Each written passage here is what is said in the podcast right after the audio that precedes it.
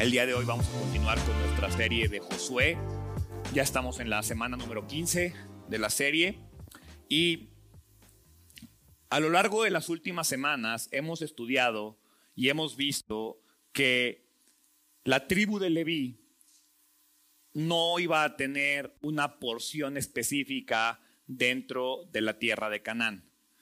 Eh, pero esto no significa que fueran perdedores, esto no significa que no tuvieran nada, esto no significa que Dios no estuviera preocupado por ellos. En este capítulo vamos a ver cómo son ellos los que demandan que Dios o que el pueblo de Israel les asigne las ciudades porque era una orden que Dios había dado en el pasado. Entonces quiero que comencemos ahí en Josué capítulo 21, vamos a leer del versículo 1 al versículo 3, donde Leví pide su promesa. Entonces, si alguien no tiene Biblia, levante su mano y le regalamos una con gusto, eh, por favor. Josué 21 del 1 al 3. Entonces los líderes de la tribu de Leví fueron a consultar un asunto con el sacerdote Eleazar, con Josué, hijo de Nun, y con los líderes de las otras tribus de Israel se presentaron ante ellos en Silo, en la tierra de Canaán, y dijeron, el Señor le ordenó a Moisés que nos diera ciudades donde vivir y pastizales para nuestros animales. Así que por orden del Señor, el pueblo de Israel de sus propias porciones de tierra les dio a los levitas las siguientes ciudades con pastizales. Entonces los levitas no recibieron una provincia, no recibieron una sección de tierra, no recibieron una región específica pero cada tribu de Israel les tuvo que dar ciudades y pastizales dentro de sus regiones. Lo interesante y lo que es una, para mí una constante a lo largo del libro de Josué, es que no se les asignó una ciudad hasta que ellos fueron a reclamarla. Para mí el libro de Josué habla del reclamo de las promesas de Dios de cómo tú y yo podemos pararnos frente a Jesús y demandarle las promesas que Él nos ha hecho, si nosotros hemos sido obedientes y si nosotros hemos sido fieles. Porque la situación como fue aquí es, Canaán es tuya, les dijo Dios, la tierra es tuya, pero ve y conquístala. Y hoy Dios nos dice, la salvación es tuya, las bendiciones son tuyas, la tierra es tuya, todo es tuyo, pero ve y conquístalo, apropiate de ello. Y cada vez que vemos que alguien se aparece pidiendo algo, lo pide desde el conocimiento de la, de la promesa de Dios. Entonces aquí vemos a Leví ahora reclamando lo que Dios les había dicho que iba a ser suyo. Hicieron su reclamo con el mejor fundamento que lo puedan hacer, porque no lo hicieron en base a méritos, no llegaron a decir, ay, es que nosotros somos los mejores sacerdotes, ay, es que nosotros somos los que hacemos sacrificios, no, ellos usaron el precepto de Dios como su fundamento. Dice ahí, el Señor le ordenó a Moisés que nos diera ciudades donde vivir y pastizales para nuestros animales. Y entonces tú te vas a números, capítulo 35, versículo 8, vemos cómo ahí está la instrucción de Dios. Dice, estas ciudades las tomarán de las propiedades del pueblo de Israel. Las tribus más grandes darán más ciudades a los levitas, mientras que las tribus más pequeñas darán menos. Cada tribu te dará terreno en proporción al tamaño de la tierra que recibió. Entonces, no hicieron su reclamo hasta que todas las demás tierras eh, tenían su provisión ¿Por qué? Porque ellos al final de cuentas entendían que su labor es servir al pueblo. Y entonces ellos estaban dispuestos a ser servidos al último, pero no por eso les tocó la peor parte. De hecho, hay teólogos que analizan las tierras que eran de los levitos y tal parece que cada tribu les dio las mejores tierras a los levitas. Entonces, la petición de los levitas obviamente fue escuchada y como era una petición que había sido prometida por Dios, se recibió sin objeción y se les concedió inmediatamente lo que pedían. Y entonces del versículo 4 al versículo 42 vemos todas las ciudades que les dieron. No vamos a leer todos los versículos, pero ahí está, si tú quieres saber el detalle de todas las ciudades que recibieron los levitas, ahí está del 4 al 42. Y para mí lo impactante de esta lista de territorios es que es muy evidente que lo que si tú agarraras un mapa de la región y vieras las ciudades que les fueron asignadas, te vas a dar cuenta cómo es evidente que lo que Dios quería era que los levitas estuvieran esparcidos en toda la tierra de Israel. Él nunca quiso que existiera un estado de Leví, o sea, una ciudad de Leví. Él siempre quiso que los levitas estuvieran influenciando con su servicio, con su sacerdocio, el resto del país de Canaán. Hace algunas semanas lo vimos que la iglesia moderna, es decir, tú y yo, guardamos una estrecha relación con la tribu de Leví. Como creyentes, lo vemos en Primera de Pedro, capítulo 3, versículo 9, somos llamados al sacerdocio, somos sacerdotes y debemos esparcirnos a lo largo de todo el mundo, a lo largo de la sociedad. Una de las cosas que más ocurre en las iglesias cristianas es que se vuelve una burbuja cristiana, se vuelve una comunidad cristiana. Y eso no es lo que quiere Dios. Dios no quiere que haya burbujas de cristianos, quiere que los cristianos estén esparcidos en la tierra de Canaán, que su influencia y su sacerdocio, nuestro sacerdocio, porque somos sacerdotes, la Biblia dice que somos real sacerdocio de, la, de Dios, tenemos que estar influenciando al mundo, impactando al mundo, es el llamado, por eso los levitas fueron esparcidos de esa manera y por eso tú y yo somos llamados de la misma manera. Dios quiere que tú y yo influenciemos al mundo a través del poder del Espíritu Santo. Dios quiere que tú y yo, con el Espíritu morando en nosotros, vayamos a impactar al mundo. No que traigamos al mundo a la burbuja. Es el error que muchas veces cometimos y, y, confundimos el evangelismo con llevar gente a la iglesia. No, yo soy la iglesia, yo voy al mundo. Esa es la gran diferencia. Entonces, como ya lo mencioné, es significativo que los sacerdotes recibieran sus ciudades al final, porque ellos estaban dispuestos a servir y no a ser servidos, y por lo tanto siempre están los demás primero. En el sacerdocio, en nuestro servicio, en nuestra vida, los demás siempre deben estar primero. Ahora, en la siguiente sección vamos a ver cómo Leví e Israel toman posesión total de la tierra. ¿sí? Versículo 43. Primero vemos cómo Dios es el que da la tierra. Así que el Señor le entregó a Israel toda la tierra que había jurado darles a sus antepasados, y los israelitas la tomaron para sí y se establecieron en ella. O sea, fíjense cómo está escrito. Dios le entregó a Israel, pero los israelitas la tomaron. Dios nos da la salvación, Dios nos da el perdón, Dios nos da la capacidad de ser buenos padres, Dios nos da la capacidad de ser buenos esposos, Dios nos da la capacidad de ser buenos gobernantes, buenos ciudadanos, buenos jefes, buenos empleados, buenos lo que quieras. Pero si tú no la tomas y te estableces en esa verdad, ahí se queda.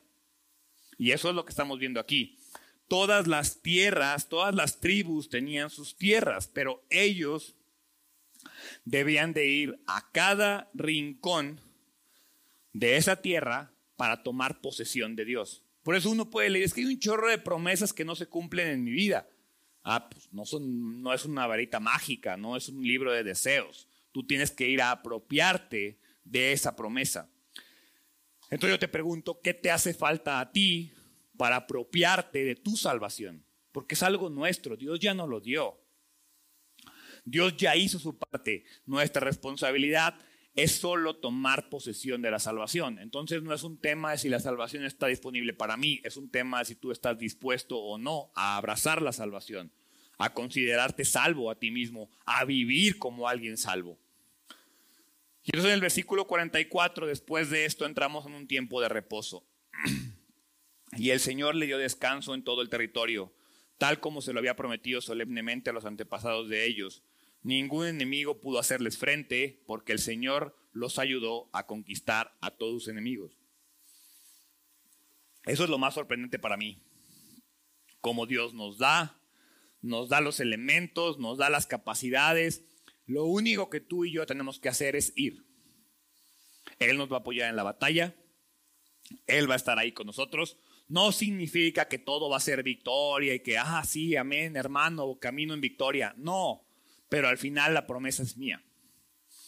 Al final la salvación es mía.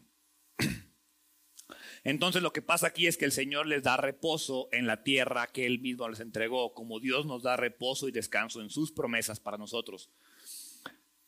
Cuando tú y yo, como creyentes, tomamos posesión de la salvación, tomamos posesión de las promesas, el resultado natural es salvación. Si tú vas a Juan capítulo 13, versículo 23, dice, el discípulo a quien Jesús amaba estaba sentado a la mesa a su lado. En griego dice que el discípulo estaba recostado o reposando sobre el pecho de Jesús.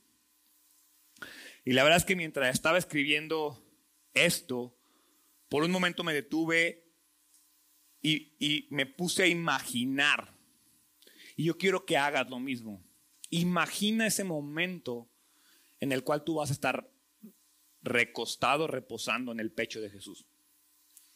Y si ese momento no te, no te emociona, no te pone la piel chinita de sentir que vas a estar abrazado a Jesús, es momento de que comiences a cuestionar tu fe. Porque ese es nuestra esperanza. Para eso vivimos, para eventualmente reposar. Y reposar no es ser un aragán en tu casa, no. Pero descanso, en la prueba descanso, en el éxito descanso, en el fracaso descanso, en mi vida descanso y sé que en la eternidad descansaré y reposaré con Él. Josué 21:45 dice, ni, ni, una sola de todas las buenas promesas que el Señor les había hecho a la familia de Israel quedó sin cumplirse. Y subraya eso, ni una sola de todas las buenas promesas que el Señor les había hecho a la familia de Israel quedó sin cumplirse. Todo lo que Él había dicho se hizo realidad. Dios fue completamente fiel con respecto a la tierra, con respecto a la promesa. Desafortunadamente, y como lo vamos a ver más adelante, y como pasa en nuestras vidas, Israel no lo fue del todo. Israel no fue fiel, Israel no fue obediente. Sin embargo, todas las fallas para poseer por completo la tierra de Israel no fue porque Dios no hubiera hecho las provisiones necesarias. Fue porque Israel falló en apropiarse por completo de la promesa. Hoy necesito que tú y yo entendamos esa verdad. Dios te ha sido completamente fiel y Dios te ha capacitado para vivir en victoria continua. Si no te sientes victorioso, si no te sientes con Dios a tu lado, no es culpa de Dios, es que tú y yo no nos hemos apropiado de esa promesa. Entonces, este es un tema totalmente de responsabilidad personal. Yo soy responsable de mi relación con Dios. Yo soy responsable de tomar las promesas. Hay una verdad muy clara y es que Dios nos ha dado grandemente. La pregunta es, ¿qué posees tú de lo que Dios te ha dado? Porque si yo leo la Biblia, veo todo lo que Dios me da. Si yo no me siento poseedor de todas las promesas de Dios, es porque yo no he decidido tomar posesión de eso. ¿Qué de todo lo que Dios te ha dado? ¿Qué de todo lo que Dios te ha prometido ya hiciste tuyo? Porque Dios te ha prometido bienestar, Dios te ha prometido paz, Dios te ha prometido gozo, Dios te ha prometido dominio propio, Dios te ha prometido victoria sobre la tentación, Dios te ha prometido perdón de pecados. Si tú no te sientes así es porque tú y yo de una manera irresponsable hemos fallado en tomar el control y posesión de esa promesa. A la luz de la cruz, si yo agarro la cruz, a la luz de la cruz, el enemigo no tiene derecho de habitar la tierra, pero yo se lo permito que habite en mi corazón. A la luz de la cruz, el enemigo no puede tomar mi vida porque mi vida ya fue pagada en la cruz. A la luz de la cruz, el pecado no tiene derecho a establecerse en mi vida, pero yo le doy permiso. A la luz de la cruz, Satanás no tiene ningún tipo de poder en la presencia del Omnipotente. Pero si Satanás tiene poder en tu vida, es porque tú le das poder en tu vida. Esa es la diferencia.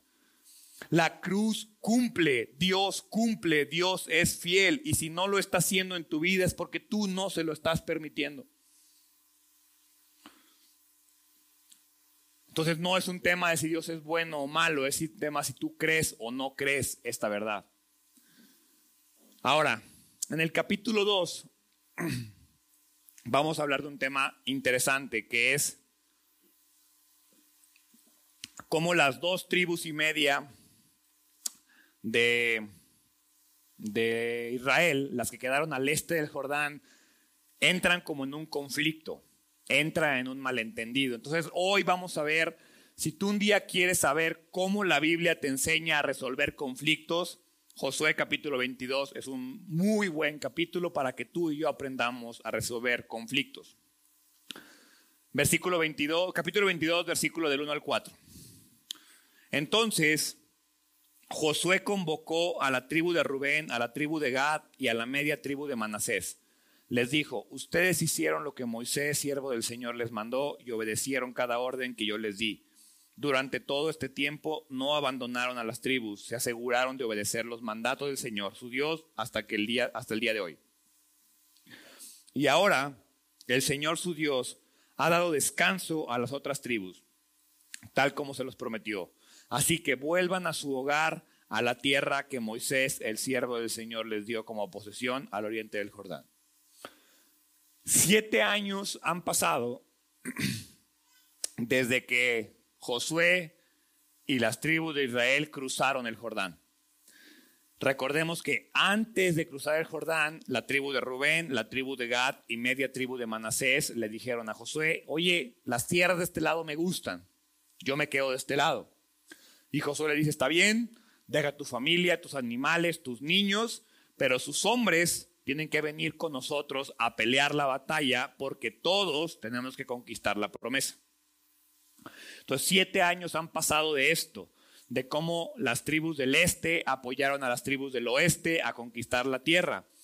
Estas tribus salieron, pelearon, batallaron, se esforzaron igual que todos los demás y ahora que la tierra ya fue conquistada, ya está distribuida, ellos dicen, oye, gracias Josué, yo me voy a casa. Y entonces Josué les dice, por supuesto que sí, vayan y les da la bendición. Versículo 5. Pero asegúrense de obedecer todos los mandatos y las instrucciones que Moisés les dio. Amen al Señor su Dios, anden en todos sus caminos, obedezcan sus mandatos, aférrense a Él y sírvanlo con todo el corazón y con todo el alma. Entonces Josué los bendijo y los despidió y ellos volvieron a sus hogares. No importa dónde estés en tu vida, en qué lugar físico, en qué ciudad vivas, con quién estés viviendo. Esta es la instrucción que tú tienes que seguir a todos lados. Ama al Señor tu Dios, anda en todos sus caminos, obedece sus mandatos, aférrate a Él y sírvelo con todo el corazón y con toda tu alma. Aquí en este punto la guerra ya terminó. Es tiempo de reposo, es tiempo de descanso, pero eso no significa que es tiempo de olvidarte de la palabra de Dios. Tenemos esa característica de que cuando estamos en crisis estamos en la iglesia. Cuando estamos en crisis abrimos la Biblia. Cuando estamos en crisis buscamos al pastor y oramos como familia. Pero cuando estamos bien, cuando la guerra terminó, cuando alcanzamos la paz, se nos olvidan las cosas que estábamos haciendo. Olvidamos la palabra de Dios. Y entonces Josué les dice, mira, váyanse, hagan lo que quieran, pero asegúrense de obedecer siempre los mandatos y las instrucciones. Y él les dice, amen al Señor su Dios. A mí me sorprendió cómo se apagó la iglesia cuando estuvimos en pandemia. Si tú veías, empezó la pandemia, todos estábamos preocupados, qué iba a pasar. 80%, 80 gentes conectadas, 90 gentes conectadas en el Facebook. Yo creo que el último domingo que estuvimos en vivo éramos 12, tal vez. Y luego regresar fue peor, porque no, es que ya el domingo ya hago cosas. Oye, pues no sé por qué, si el domingo tenías que estar conectado. Sí, era, era a veces hasta, teníamos la reunión de Zoom de la iglesia y yo le decía, Sari, ¿a poco nomás somos 10 en la iglesia? Pero se nos apaga la flama. Y ese es el problema. Cuando estamos en paz es cuando debemos de trabajar en las disciplinas espirituales. Cuando todo está bien es cuando debemos de trabajar. A mí, para mí la pandemia lo que hizo fue exponer nuestra fe. Nos dimos cuenta de los papás que estaban preocupados por enseñar a sus hijos. Nos dimos cuenta de los hombres que eran capaces de liderar a su familia cuando la iglesia no está. Porque en un momento, y me refiero a que no está físicamente, pero cuando ya no tienes a la maestra dominical para echarle la culpa, cuando ya no tienes al pastor que prepare un mensaje, cuando ya es tu responsabilidad guiar a tu familia en los caminos del Señor, empezamos a fallar. Y entonces aquí vemos cómo Dios, cómo Josué les dice, ama al Señor tu Dios, obedécelo, camina en sus caminos. Se trata de obedecer y amar a Dios en todo, en un sentido personal. Con todo el corazón, con toda el alma, con toda la mente. Gerardo, eso no se puede. No lo intentamos siquiera. Seguimos viviendo una burbuja cristiana, somos cristianos de domingo, cristianos de iglesia, cristianos de grupo entre semana, pero el resto de la semana no hacemos parte a Dios de nuestras vidas. No seguir este orden que vemos aquí nos perjudica y nos va a llevar a lugares que no queremos. ¿Por qué? Porque yo no puedo decir que amo a Dios y no escucho su palabra. Porque eso me va a llevar a la herejía, eso me va a llevar al fanatismo. Y tampoco puedo obedecer a Dios sin amarle, porque eso me va a llevar al legalismo. Tiene que haber un balance. Tengo que ser capaz de amar, escuchar la palabra, tengo que ser capaz de obedecer y amar a Dios. Si no me voy a ir a un extremo al que no quiero estar y que muy probablemente no quiero llevar a mi familia. Y entonces, después de que les da las instrucciones y la exhortación, perdón, Josué los bendice. Él sabe que ellos no pueden hacer o ser lo que Dios quiere que sean sin la bendición de Dios en sus vidas. Tú y yo de igual manera no podemos ser o hacer lo que Dios quiere en nuestras vidas si no tenemos la bendición de Jesús. Recordemos que Josué es un tipo de Jesús. Y entonces todo lo que vemos hacer Josué por las tribus son cosas que Jesús hace con nosotros. Jesús nos vino a exhortar y nos vino a traer a Dios, nos vino a abrir el camino a Dios. Y entonces de la misma manera que Josué les dice aquí, Dios qué te dice, ama al Señor por sobre todas las cosas y ama a tu prójimo como a ti mismo. Ese es el mandamiento más importante. Dios no se contradice, es constante. Tú y yo no podemos hacer nada sin amar y obedecer a Dios. Punto. Versículo 22, perdón, versículo 7. A la media tribu de Manasés, Moisés le había dado la tierra de Basán, al oriente del río Jordán, a la otra mitad de la tribu se le entregó tierra al occidente del Jordán. Cuando Josué los bendijo y los despidió, les dijo, vuelvan a sus hogares con toda la riqueza que tomaron de sus enemigos, las numerosas manadas de animales, la plata, el oro, el bronce y el hierro y la enorme cantidad de ropa. Compartan el botín con sus parientes. Entonces los hombres de Rubén, de Gad y la media tribu de Manasés dejaron el resto del pueblo de Israel en Silo, en la tierra de Canaán. Emprendieron el viaje de regreso a su propia tierra de Galad, el territorio que les pertenecía de acuerdo con el mandato que el Señor había dado por medio de Moisés. La obediencia y la fidelidad a Dios fue recompensada. No nada más fueron a pelear una batalla, regresaron con un botín.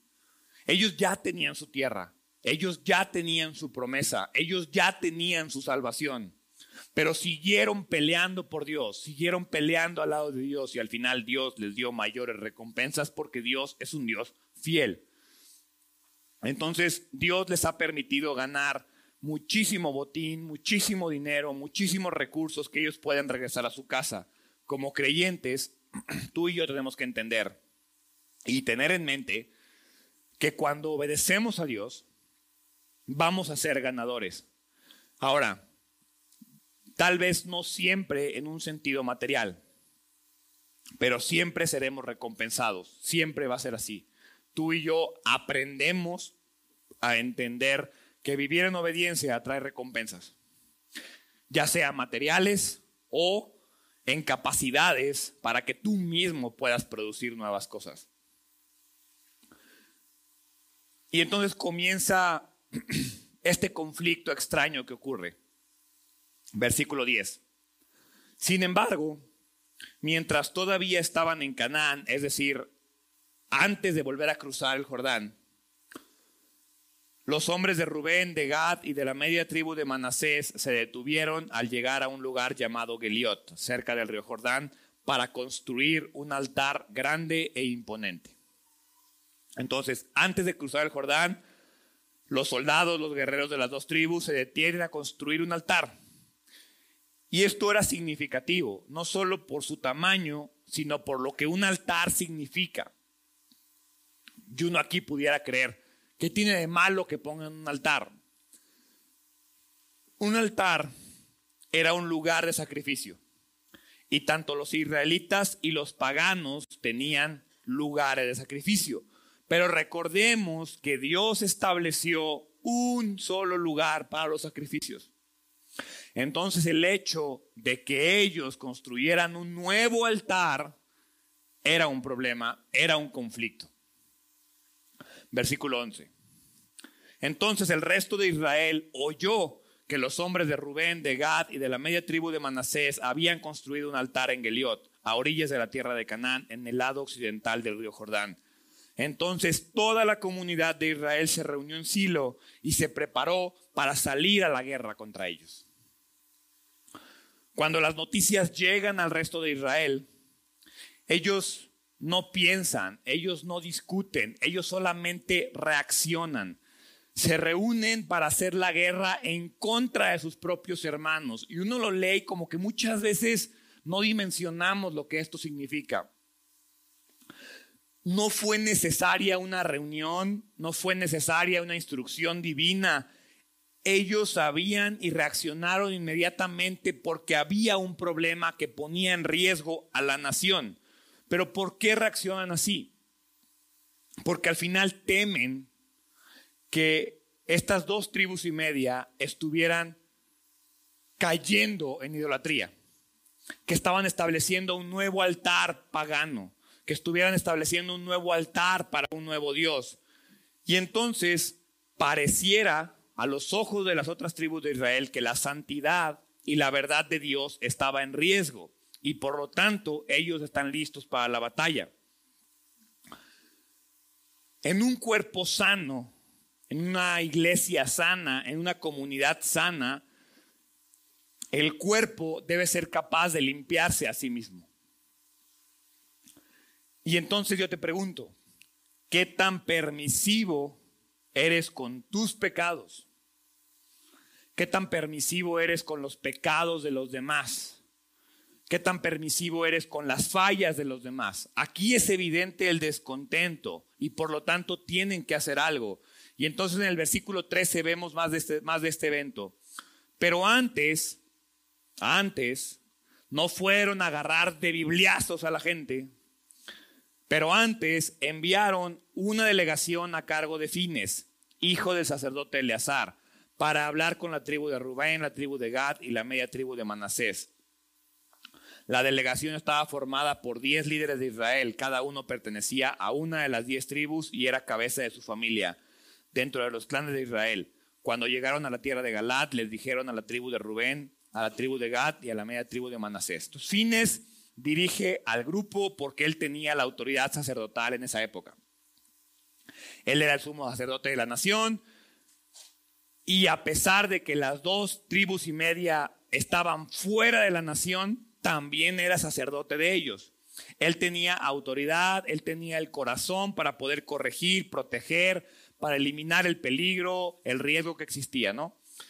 Y entonces Israel lo que está haciendo, y esa es la manera que tú y yo tenemos que aprender a reaccionar, es reaccionar de acuerdo al carácter de Dios. Su reunión para la guerra lo que está haciendo es demostrar que para ellos es importante la santidad de Dios. Y yo siento que ese es un gran problema hoy en día para la iglesia. No nos importa la santidad de Dios. ¿Qué tanta importancia le das en tu vida a la santidad de Dios? No le estoy hablando de la bendición para ti, de la paz, de la provisión, porque lo que es para mí sí. Pero ¿con qué, emoción, carácter, diligencia tú defiendes y proteges la santidad de Dios? como iglesia, como creyentes, deberíamos estar a pie de guerra por la santidad de Dios. ¿Qué significa esto? Porque quiero que entendamos muy bien cuál es el problema. Vamos a ver en el versículo 16. Toda la comunidad del Señor exige saber por qué están traicionando al Dios de Israel. ¿Cómo pudieron apartarse del Señor y construirse un altar en rebeldía contra Él? ¿Acaso no fue suficiente el pecado que cometimos en peor? Hasta el día de hoy no estamos completamente limpios de ese pecado. E incluso después de la plaga que azotó a toda la comunidad del Señor, y ahora ustedes le dan la espalda al Señor. Si hoy ustedes se rebelan contra el Señor, mañana Él se enojará con todos nosotros. Ve, ahí está el problema. Claramente ellos pensaban que el altar representaba un lugar de sacrificio para competir contra el tabernáculo de Dios que estaba en Silo. Y entonces la instrucción de Dios es clara. Dios ordenó que había un solo lugar. Si tú vas a Levítico capítulo 17, dales también este mandamiento. Si algún israelita de nacimiento extranjero que vive entre ustedes ofrece una ofrenda quemada o un sacrificio, pero no la lleva a la entrada del tabernáculo para ofrecerlo al Señor, esa persona será excluida de la comunidad. Esto se relaciona con nosotras. ¿De qué manera? Hoy más que nunca existen muchos creyentes que creen tener la verdad y deciden vivir su cristianismo a su manera.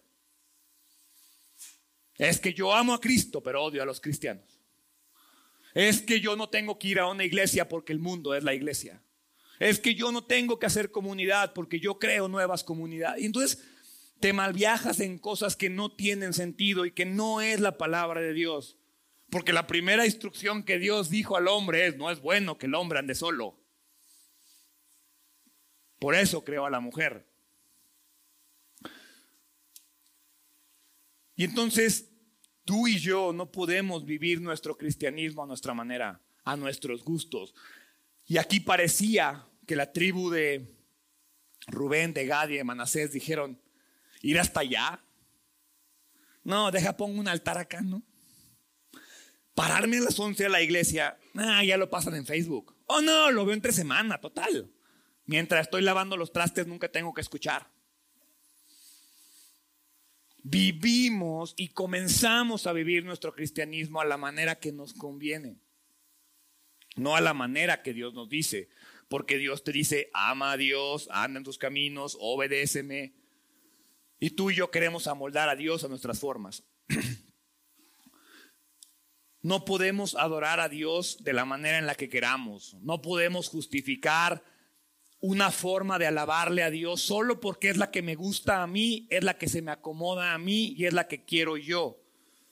Primero y siempre nuestra alabanza debe ser agradable a Dios y conforme a lo que Dios dice. Debemos alabarle, dice la Biblia, en espíritu y en verdad. No en espíritu y en las ganas que yo tenga de hacerlo en mi casa. En espíritu y en verdad. En este punto Israel ya había experimentado los efectos de la rebelión. Dios ya había enviado una plaga que mató a 24 mil personas por andar de idólatras. Pero lo más importante es que Dios sabe, y esto es bien importante que tú y yo lo entendamos, que el pecado de uno afecta a todos. Nadie peca solo sobre sí mismo. Gerardo, pero es que la Biblia dice que mis pecados, sí, pero nuestros pecados tienen consecuencias y mis pecados afectan a la comunidad. Y entonces vamos a ver lo que dice el versículo 19. si necesitan el altar, porque la tierra de ustedes es impura, entonces únanse a nosotros en la tierra del Señor, donde se encuentra el tabernáculo del Señor, y compartan nuestra tierra. Pero no se rebelen contra el Señor ni contra nosotros al construir un altar diferente del altar único y verdadero del Señor nuestro Dios. Fines tiene algo muy claro. Cualquier cosa es mejor a que Israel esté en rebeldía. Ve lo que les está ofreciendo. Les está diciendo, vénganse, dejen sus tierras, aquí les hacemos un espacio. Eso significaría que ellos estaban dispuestos a perder posesiones por mantener la santidad de Dios. Y entonces te vuelvo a preguntar, ¿qué estás dispuesto a perder tú o a entregar tú por mantener la santidad de Dios? No en tu vida, en tu comunidad, en tu iglesia, en tu trabajo.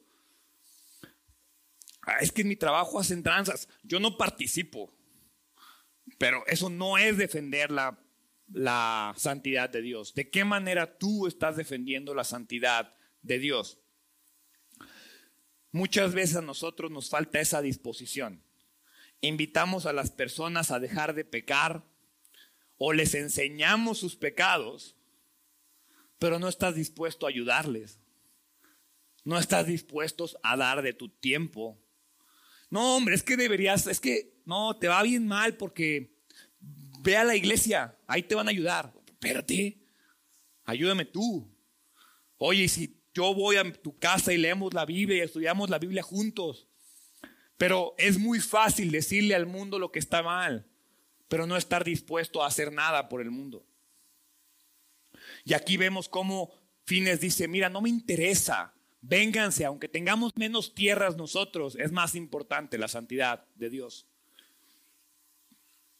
Todavía recuerdan al famoso Acán, que por culpa de él todo mundo fue castigado, versículo 20. ¿Acaso no cayó el enojo divino sobre toda la comunidad de Israel cuando Acán un miembro del clan de Sera pecó al robar las cosas que habían sido apartadas para el Señor. Él no fue el único que murió a causa de su pecado. Nos guste o no, los pecados tienen consecuencias, directas o indirectas. Por eso debemos trabajar y esforzarnos para mantenernos libres de pecado. Pero ahora viene la respuesta, porque aquí ya vimos ciertas cosas que están pasando, pero ahora viene la respuesta de las tribus del este. Versículo 21. Entonces la gente de Rubén, de Gad y de la media tribu de Manasés le respondieron a los líderes cabezas de los clanes de Israel. El Señor, el poderoso es Dios. El Señor, el poderoso es Dios. Él conoce la verdad y que Israel también lo sepa. Nosotros no construimos el altar por traición o en rebeldía contra el Señor. Si fuera así, no nos perdonen la vida ni un día más si en verdad construimos un altar para nosotros, para apartarnos del Señor o para presentar ofrendas quemadas, ofrendas de grano, ofrendas de paz, que el Señor mismo nos castigue. Entonces, las tribus responden y lo primero que dicen es, a ver, a ver, a ver, no, no, Dios es primero, Dios es lo más importante. Ellos apelan a Dios porque claramente Dios es el único que conoce sus corazones y ellos creen que sus hermanos del oeste los están malinterpretando. Y esto es importante porque les dije que íbamos a hablar de los malos entendidos. Nuestro primer refugio cuando tú y yo somos malentendidos siempre debe ser Dios. Cuando entramos en un conflicto, cuando entramos en una discusión, nuestro refugio siempre debe ser Dios. ¿Por qué? Porque Él conoce nuestro corazón. Porque debemos estar satisfechos con estar delante de Dios bien, aunque no estemos bien delante de los demás. Las tribus del este no tomaron a mal el reclamo de las tribus del oeste. No se violentaron, al contrario, dijeron, ¿no? ¿entendemos? Entendemos que lo que estamos haciendo parece que se te ve mal, pero no está mal, escucha mis razones. Y entonces para los que piensan que la inteligencia emocional y la empatía son corrientes nuevas. No es cierto. Aquí están. O sea, llegan unos cuates a reclamarte algo y tu reacción no es violentarte. Ellos dicen, a ver, a ver, a ver, a ver. ¿De dónde viene su reclamo? A ver, si yo fuera ellos y veo a unos pelados armar un altar, no se ve tan bien, ¿va? Se me hace que están haciendo algo malo. O se me hace que no entienden mis motivos. Y entonces, en lugar de pelearse, hablan. En lugar de violentarse, se comunican. Porque a veces tú llegas con tu esposo o esposa, lo ves hacer algo y es que ya te he dicho que estás bien mal siempre. No, mirad lo que hicieron ellos. Párate de su lado a ver, ¿qué está haciendo? ¿Por qué lo estará haciendo? ¿Me querrá fregar? Yo a veces le digo a la gente, ¿en verdad tú crees? Digo, habrá excepciones. Pero en la mayoría de los casos, la pareja no busca fregarnos todo el día. En la mayoría de los casos. Entonces, ¿por qué cuando alguien está haciendo algo, generalmente lo tomamos a mal? Aquí vemos cómo ellos sí están haciendo algo que parece malo y llegan y te reclaman y tú sabes que tú estás bien. No te pones a pelear. Primero te preguntas, ¿de dónde viene su reclamo? Y como entienden de dónde viene su reclamo, pueden empezar a llegar a un arreglo. Y entonces viene la explicación, versículo 24. La verdad es que construimos este altar porque tenemos miedo de que en el futuro sus descendientes les digan a los nuestros qué derecho tienen ustedes de adorar al Señor Dios de Israel. El Señor ha puesto el río Jordán como una barrera entre nuestra gente y ustedes, gente de Rubén y de Gad. Ustedes no tienen derecho a afirmar que pertenecen al Señor. Así los descendientes de ustedes podrían impedirles a los nuestros que adoraran al Señor. Por eso decidimos construir el altar, no para presentar ofrendas o sacrificios, sino como un monumento conmemorativo. Les recordará a nuestros descendientes, a los de ustedes, que nosotros también tenemos el derecho de adorar al Señor en su santuario con nuestros sacrificios, nuestras ofrendas quemadas y ofrendas de paz. Entonces sus descendientes no podrán decirles a los nuestros, ustedes no tienen derecho a afirmar que pertenece al Señor. Si ellos dicen esto, nuestros descendientes podrán responder, miren esta réplica del altar del Señor que construyeron nuestros antepasados. No es para sacrificios ni ofrendas quemadas, es para recordarnos la relación que ambos tenemos con el Señor. Lejos esté de nosotros rebelarnos contra el Señor o apartarnos de Él al construir nuestro propio altar para presentar sacrificios, ofrendas quemadas y ofrendas de grano. Únicamente el altar del Señor nuestro Dios que está delante del tabernáculo puede usarse para ese propósito. Y entonces las tribus del este reconocieron que había una distancia hacia donde está el lugar principal de adoración y que había una barrera natural, el río Jordán. Así que construyeron un altar para unir a las naciones. Su motivo no es separar, su motivo no es destruir, su motivo es unir. Ellos lo construyeron grande y sorprendente para que dure, pero ellos lo que están haciendo es recordar la promesa de Dios, recordar la unión de las naciones. Y entonces, como el motivo es aceptado, vemos en el versículo 30 que dice, cuando el sacerdote Fines y los líderes de la comunidad, cabezas de los clanes de Israel, oyeron esto de boca de la tribu de Rubén, de la tribu de Gad y de la media tribu de Manasés quedaron conformes. Fines, hijo del sacerdote Eleazar, les respondió, hoy sabemos que el Señor está entre nosotros porque ustedes no han cometido esa traición contra el Señor, como nosotros habíamos pensado. En cambio, han rescatado a Israel de ser destruido por mano del Señor. Y entonces ahora vemos la misma situación que antes. Los del este le contestan a los del oeste, los de fines dicen, sí es cierto. Puede haber broncas si no hay un recordatorio. Puede haber un problema. Su motivo es válido. Lo acepto y como no estoy peleando, estoy comunicándome, estoy escuchándolo, soy capaz de entender. Entonces, ahora, como recibieron empatía, ellos ahora ofrecen empatía Y esa es la manera en la que se resuelven los conflictos hoy en día. No es quien grita más fuerte, es quien escucha mejor. Fines pudo ver la motivación de las tribus del este y como en lugar de un símbolo de rebelión, este altar era un símbolo de unidad. Es bien fácil permitir que una ofensa, una falta, una mala interpretación rompa una relación. Pero si tú y yo aprendemos a hacer de la empatía, de la inteligencia emocional, de la escucha activa, algo que es parte de nuestras vidas, nuestras relaciones van a mejorar. Ponte a ver cuánto de tus problemas se derivan de una mala comunicación, de no saberte poner en el lugar de los demás, de creer que tú siempre tienes la razón. Imagínate que la tribu del este, del oeste, perdón, hubieran llegado a la guerra directamente, ya sin pedir explicaciones, como tú y yo muchas veces lo hacemos con alguien. Alguien cercano a nosotros se equivoca y no llegas a pedir explicaciones. Llegas a reclamar, llegas a atacar, llegas a violentar. Y el conflicto lo único que hace es que crece. Y por lo tanto, como se manejó de la manera correcta, el asunto queda resuelto. Y con eso termino. Versículo 32. Después, Fines, hijo del sacerdote Eleazar, y los otros líderes dejaron a la tribu de Rubén y a la tribu de Gad en Galat y regresaron a la tierra, a la tierra de Canaán para contarles a los israelitas lo que había sucedido. Entonces todos los israelitas quedaron conformes y alabaron a Dios y no hablaron más de hacer guerra contra Rubén y Gad. La gente de Rubén y de Gad le puso al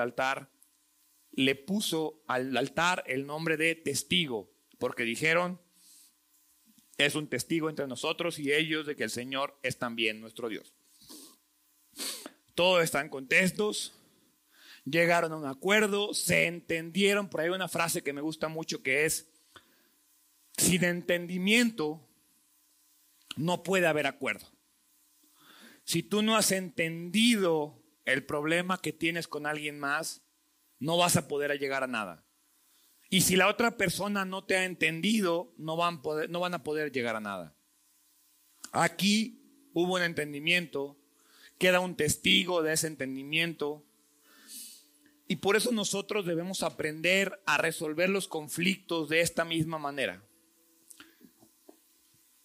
Son puntos muy sencillos. Punto número uno. Cuando confrontes a alguien, confróntalo con amor. Número dos.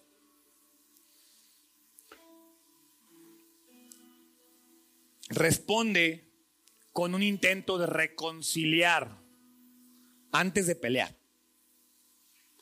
Es decir, primero llega en amor, digo, y esto es, si la relación te importa, si tu esposo o esposa te importan, si tus hijos te importan, si tu hermana, hermano, si tu papá, si tu compañero de trabajo, si te importa, número uno, confróntalo en amor. Número dos, Busca reconciliar antes de pelear o demostrar que tú tienes la razón. Vas a reconciliar, a salvar la relación. Número cuatro, bien importante, determina lo que tú estás dispuesto a hacer para ayudar. No confrontes a menos que tú estés dispuesto a ayudar. Porque es bien fácil llegar a decir, eres un pecador, es que eres un no sé qué, es que eres un no sé qué, ¿qué puedo hacer yo para ayudarte? Es bien diferente si tú, voy a poner un ejemplo, en una empresa. Si tú llegas, es que tu departamento siempre se equivoca, ya hagan algo. A llegar a decir, oye, me he dado cuenta que ha habido muchos errores.